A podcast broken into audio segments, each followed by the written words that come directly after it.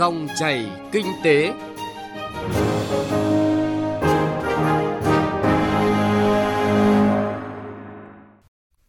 Quý vị và các bạn đang nghe chương trình Dòng chảy kinh tế trên kênh Thời sự VV1 của Đài Tiếng Nói Việt Nam. Chương trình hôm nay có những nội dung đáng chú ý sau. Giá đồng đô la Mỹ liên tục tăng, tác động thế nào đến kinh tế Việt Nam?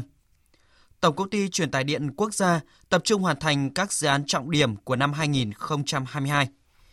Thưa quý vị và các bạn, đồng bạc xanh hiện đang ở mức cao nhất trong vòng 20 năm qua so với các đồng tiền chủ chốt khác. Sự mạnh lên của đồng đô la Mỹ sẽ tác động nhiều chiều đến kinh tế toàn cầu. Với người Mỹ ở nước ngoài, một đồng đô la Mỹ mạnh sẽ có lợi với các du khách Mỹ, tiền thuê khách sạn, tiền ăn và nhiều vật dụng khác sẽ đều trở nên rẻ hơn dù là ở London, Anh, Pháp hay là Mexico. Tuy nhiên, đồng thời, đồng đô la Mỹ mạnh lại có tác động ngược lại với du khách đến Mỹ vì mọi thứ sẽ trở nên đắt đỏ hơn. Sự ngang giá với đồng euro đây là một lợi ích gia tăng đối với những người Mỹ khi đến một trong 19 quốc gia sử dụng đồng euro và là một sự an ủi nhỏ nhoi đối với các du khách châu Âu tại Mỹ vì giờ đây họ không cần phải đau đầu tính toán để quy đổi hai đồng tiền này vì chúng gần như ở mức một đổi một. Hàng hóa sản xuất tại Mỹ với người tiêu dùng trên toàn thế giới đang tìm kiếm các thương hiệu hàng đầu của Mỹ, đồng đô la Mỹ mạnh hơn sẽ khiến họ phải trả nhiều tiền hơn cho các mặt hàng này, trừ khi các nhà phân phối trong nước có biện pháp giảm ảnh hưởng của sự biến động tiền tệ. Chính phủ và giới doanh nghiệp ở nhiều nền kinh tế mới nổi thường huy động vốn bằng cách phát hành trái phiếu bằng đồng đô la Mỹ. Giờ đây, số nợ của họ đã tăng mạnh về giá trị khi quy đổi ra đồng nội tệ. Sử dụng hình thức này để huy động vốn cũng trở nên đắt đỏ hơn vì lãi suất tại Mỹ đang tăng lên. Thưa quý vị và các bạn, trong một động thái được thị trường dự báo từ lâu, Fed đã nâng lãi suất quỹ liên bang thêm 0,75 điểm phần trăm lên mức 3,75 đến 4%, cao nhất kể từ tháng 1 năm 2008. Đây là lần tăng lãi suất thứ năm của Mỹ trong năm nay. Biện pháp đã không được dùng đến trong nhiều thập kỷ. Những thay đổi của chính sách tiền tệ thế giới sẽ có tác động lớn đến Việt Nam bởi độ mở của nền kinh tế cao tới 200% GDP, trong khi sức chống chịu và khả năng cạnh tranh vẫn còn có những hạn chế. Phóng viên Đài Tiếng Nói Việt Nam phân tích nội dung này. Theo thống kê, có tới hơn 70% hợp đồng mua bán quốc tế của Việt Nam là được thanh toán bằng đồng đô la Mỹ. Do đó, bất cứ biến động nào của tỷ giá cũng đều tác động trực tiếp lên doanh nghiệp có hoạt động mua bán với nước ngoài. Việc giữ một mặt bằng lãi suất và tỷ giá tương đối ổn định trong suốt thời gian qua đã góp phần tích cực cho cộng đồng doanh nghiệp trong hoạt động sản xuất kinh doanh. Tuy nhiên, trong bối cảnh hầu khắp các ngân hàng trung ương trên thế giới đều tăng mạnh lãi suất, mức tăng 1% mà ngân hàng nhà nước thực hiện và nới biên độ tỷ giá giữa đồng Việt Nam với đô la Mỹ có thể thích ứng hiệu quả với những diễn biến của kinh tế thế giới. Chuyên gia kinh tế, tiến sĩ Cấn Văn Lực phân tích những tác động của kinh tế Việt Nam khi đồng đô la Mỹ tăng giá mạnh trong thời gian vừa qua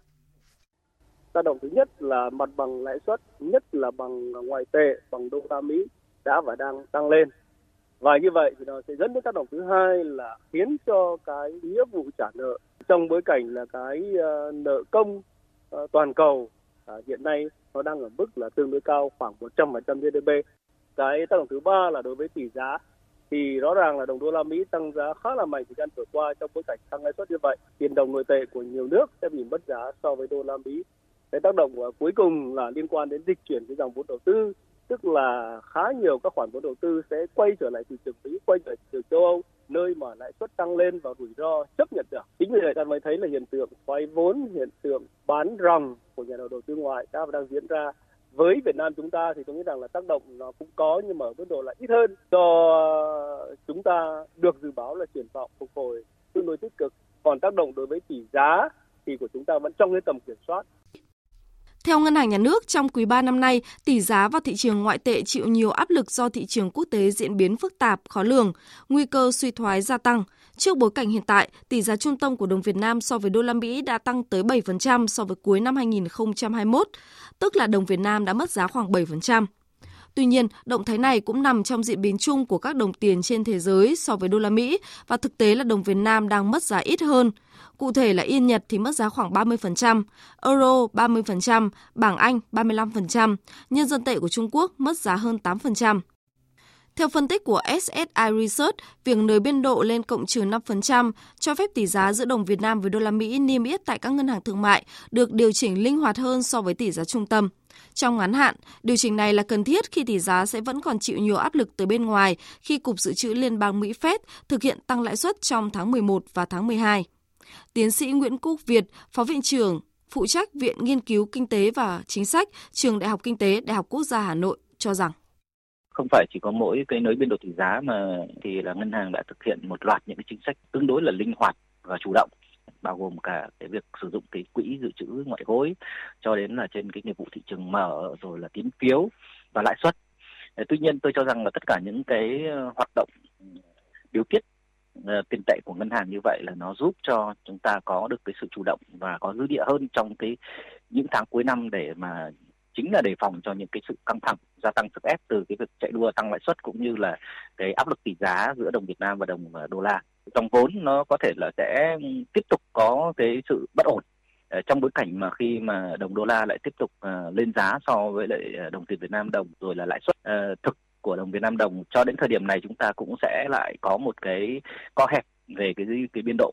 À, thế thì điều đó khiến cho ngân hàng nhà nước lại phải có những cái động thái tiếp tục để mà cân nhắc giữa cái yếu tố lãi suất với tỷ giá. Các chuyên gia phân tích, tỷ giá hối đoái tăng thường có lợi cho nhà xuất khẩu, ngược lại bất lợi cho nhập khẩu do hàng hóa từ bên ngoài sẽ trở nên đắt hơn. Đây là điều thường xuyên xảy ra trên thương trường. Tuy nhiên, yếu tố tỷ giá hồi đoái tác động cung cầu xuất nhập khẩu của Việt Nam không lớn lắm vì có sự trung hòa giá trị gia tăng thấp của hàng hóa xuất khẩu Việt Nam. Trong bối cảnh này, doanh nghiệp nhập khẩu muốn hạn chế rủi ro tỷ giá trong những tháng tới, cần tham gia thị trường mua ngoại tệ kỳ hạn hoặc quyền chọn hoặc tham gia vào thị trường phái sinh nào đó để bảo vệ đồng tiền. Ông Võ Trí Thành, nguyên Phó Viện trưởng Viện Nghiên cứu Quản lý Kinh tế Trung ương cho rằng nó có cái tác động rất nhiều chiều lên lạm phát này, áp lực lên lãi suất này, lên xuất nhập khẩu này, lên việc thanh toán đối với các khoản nợ này, đặc biệt nợ nước ngoài này. Thế nhưng mà cái mức mà dao động hay là cái điểm cân bằng mới này thì nó cũng đã nằm trong cái tính toán để làm sao mà ít nhiều tăng được cái năng lực cạnh tranh cho hàng hóa Việt Nam. Nó không gây cái tác động tiêu cực lớn lên những cái à, vấn đề khác như là lạm phát, thì vấn đề nhập khẩu. Có thể thấy, điều hành tỷ giá lãi suất tăng trưởng tín dụng trong bối cảnh tài chính tiền tệ quốc tế biến động mạnh, nhiều đồng tiền phá giá ở mức cao là một thách thức rất lớn. Từ đầu năm tới nay, trong bối cảnh đồng tiền nhiều nước mất giá rất mạnh so với đồng đô la Mỹ, đồng tiền Việt Nam vẫn thuộc nhóm ít mất giá nhất so với khu vực và thế giới. Tuy nhiên, ổn định không có nghĩa là cố định mà phải theo sát mọi diễn biến để điều hành phù hợp với biến động của thế giới. Mục tiêu là ưu tiên ổn định kinh tế vĩ mô, kiểm soát lạm phát, thúc đẩy tăng trưởng, đảm bảo các cân đối lớn vẫn tiếp tục là ưu tiên xuyên suốt, lâu dài.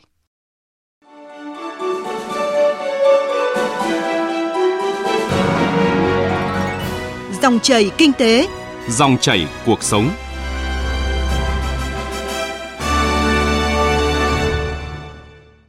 Thưa quý vị và các bạn, mặc dù gặp không ít khó khăn do ảnh hưởng của dịch COVID-19 trong công tác giải phóng mặt bằng và giá cả vật liệu tăng cao, song Tổng công ty Truyền tải điện quốc gia đã nỗ lực hoàn thành đóng điện nhiều công trình truyền tải điện quan trọng, kịp thời giải tỏa công suất các dự án năng lượng tái tạo, nâng cao độ tin cậy cung cấp điện cho hệ thống điện –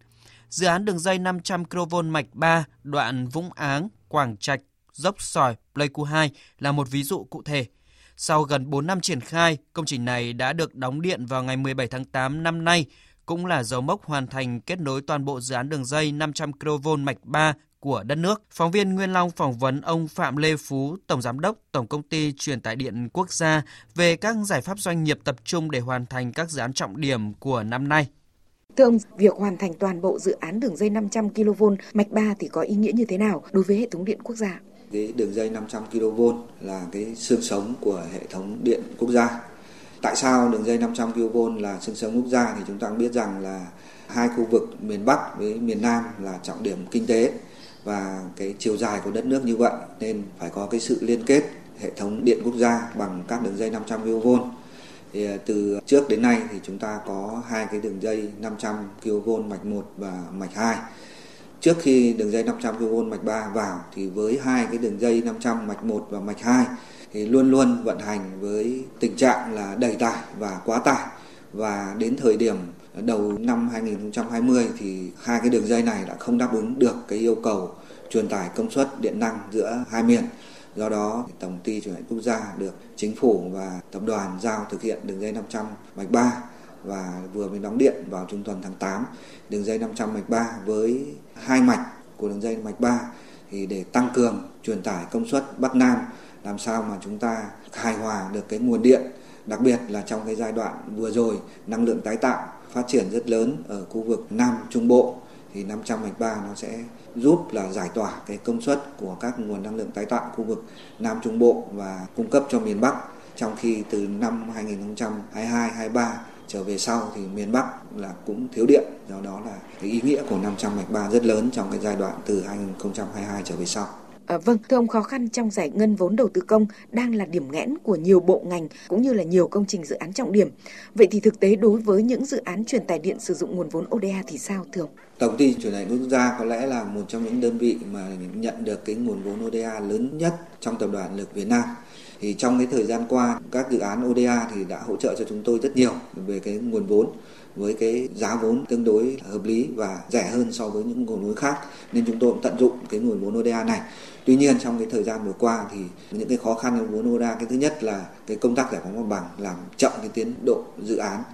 Tiếp nữa là triển khai trong cái giai đoạn mà qua Covid thì giá cả nguyên nhiên vật liệu tăng cao rất nhiều nên nó ảnh hưởng đến những cái hợp đồng sử dụng vốn ODA làm cho một số những cái nhà thầu mà do cái giải phóng mặt bằng chậm thì có thể là đã xin rút không thực hiện hợp đồng và chúng tôi phải thực hiện đấu thầu lại những cái hợp đồng này. Thì những cái thủ tục mà liên quan đến cái công tác điều chỉnh kế hoạch lựa chọn nhà thầu liên quan đến tăng vốn đầu tư do cái nguyên nhiên vật liệu và cái vật tư thiết bị mà nhập ngoại nó tăng cao, thì những cái thủ tục mà liên quan đến công tác phê duyệt phê duyệt lại vốn ODA cũng khá là khó khăn và phức tạp. À, đặc biệt khi mà cái cơ cấu tổ chức bộ máy của chính phủ nó có thay đổi so với cái thời điểm mà chúng tôi ký hiệp định ODA đến bây giờ nó có thay đổi thì thủ tục nó sẽ phức tạp hơn nên cái việc phê duyệt kéo dài thời gian hơn. Tiếp nữa là trong thời gian vừa qua thì một số những cái dự án mà ODA dự kiến cho chúng tôi vay trong cái giai đoạn đến năm 2025 thì cũng khó khăn hơn bởi vì các quy định về công tác ODA cũng như là vốn đầu tư công là chặt chẽ hơn nên là trong cái thời gian một hai năm lại đây thì chúng tôi cũng chưa ký được một cái dự án nào mà sử dụng vốn ODA mà hiện tại là chúng tôi cũng đang làm một thủ tục cho vốn ODA. Thời gian từ nay đến cuối năm không còn nhiều. Vậy những cái giải pháp mà Tổng ty truyền tải điện quốc gia tập trung nhằm đảm bảo kế hoạch đầu tư xây dựng những cái tháng cuối năm cũng như là hoàn thành cả năm 2022 là gì thưa ông? Đầu tiên thì nói về cái cụm các dự án mà giải tỏa công suất nhà máy Vân Phong 1 thì đến thời điểm này thì chúng tôi rất là tin tưởng rằng chúng tôi sẽ đảm bảo được cái tiến độ để đồng bộ với cái hoàn thành của cái nhà máy Vân Phong 1 và thậm chí là những cái dự án của chúng tôi như trạm 500 kV Vân Phong của đường dây 220 đấu nối có thể sẽ về đích trước cái tiến độ, trước kế hoạch giao và cái đường dây 500 từ Vân Phong về đến trạm 500 kV Thuận Nam của chúng tôi sẽ hoàn thành đúng cái tiến độ. Thì đây cũng là một cái nỗ lực rất lớn của Tổng ty Truyền quốc gia dưới sự chỉ đạo của Bộ Công Thương, Tập đoàn Điện lực Việt Nam cũng như là sự ủng hộ của hai tỉnh là Khánh Hòa với Ninh Thuận. Đối với các dự án đầu tư khác của Tổng ty Truyền tải điện quốc gia nói chung ấy, thì đến thời điểm này tổng cái khối lượng thực hiện của chúng tôi mới chỉ đạt khoảng trên 50% so với kế hoạch đề ra. Năm nay là một trong những cái năm mà có lẽ là khó khăn nhất trong nhiều năm qua đối với công tác đầu tư xây dựng của tổng ty truyền quốc gia thì nguyên nhân đầu tiên đấy là cái công tác bồi thường giải phóng mặt bằng nó càng ngày nó càng khó khăn Tiếp theo nữa là trong năm nay thì giá cả nguyên nhiên vật liệu, thiết bị lên rất cao. Do đó hầu hết tất cả các gói thầu mà đấu thầu cung cấp vật tư, thiết bị nhập ngoại là chúng tôi đều phải đấu thầu lại. Có những cái đấu thầu lại đến lần thứ ba, đến thời điểm này chúng tôi cũng chưa ký được cái hợp đồng bởi vì giá tăng quá cao so với cả những cái dự toán, so với tổng mức đầu tư mà chúng tôi đã lập nên là cái việc mà triển khai đấu thầu và ký hợp đồng là rất khó khăn thì với những cái khó khăn như vậy thì chúng tôi cũng đang đặt ra những cái nhiệm vụ để đảm bảo được tiến độ của từng dự án từ khâu để hoàn thành tốt nhất cái kế hoạch năm 2022. Xin trân trọng cảm ơn ông về cuộc trao đổi. Thưa quý vị, nội dung về Tổng công ty Truyền tải điện quốc gia tập trung hoàn thành các dự án trọng điểm của năm 2022 cũng đã kết thúc chương trình dòng chảy kinh tế hôm nay. Chương trình do biên tập viên Bảo Ngọc và nhóm phóng viên kinh tế thực hiện. Xin chào và hẹn gặp lại quý vị và các bạn trong các chương trình sau.